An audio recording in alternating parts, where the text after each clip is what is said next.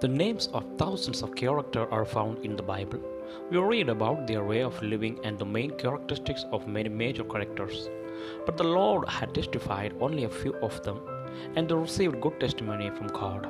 Noah was the first and foremost figure to receive such good commendation from the Lord. God certifies that I have seen that you are righteous before me in this generation. Do you know under what circumstances Noah received this commendation? Those were the days when the wickedness of man was great in the earth and it was corrupt and filled with violence.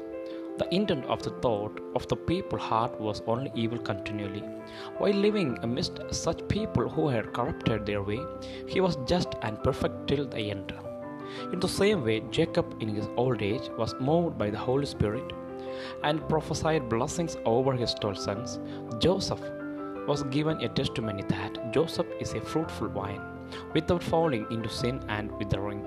He was yielding a bounty of good fruits. Yes, Joseph was alone and he faced great temptation at the words of Potiphar's wife, but he resisted and took victory over sin and he remained righteous. He said, How then can I do this great wickedness and sin against God?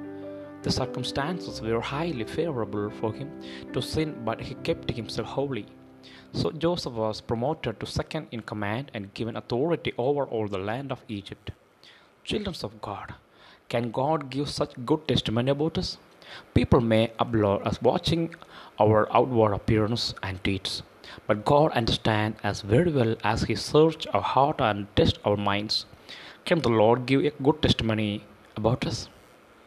Those who obtained good testimony from God, namely Noah and Joseph, lived up to God's expectations and kept their witness.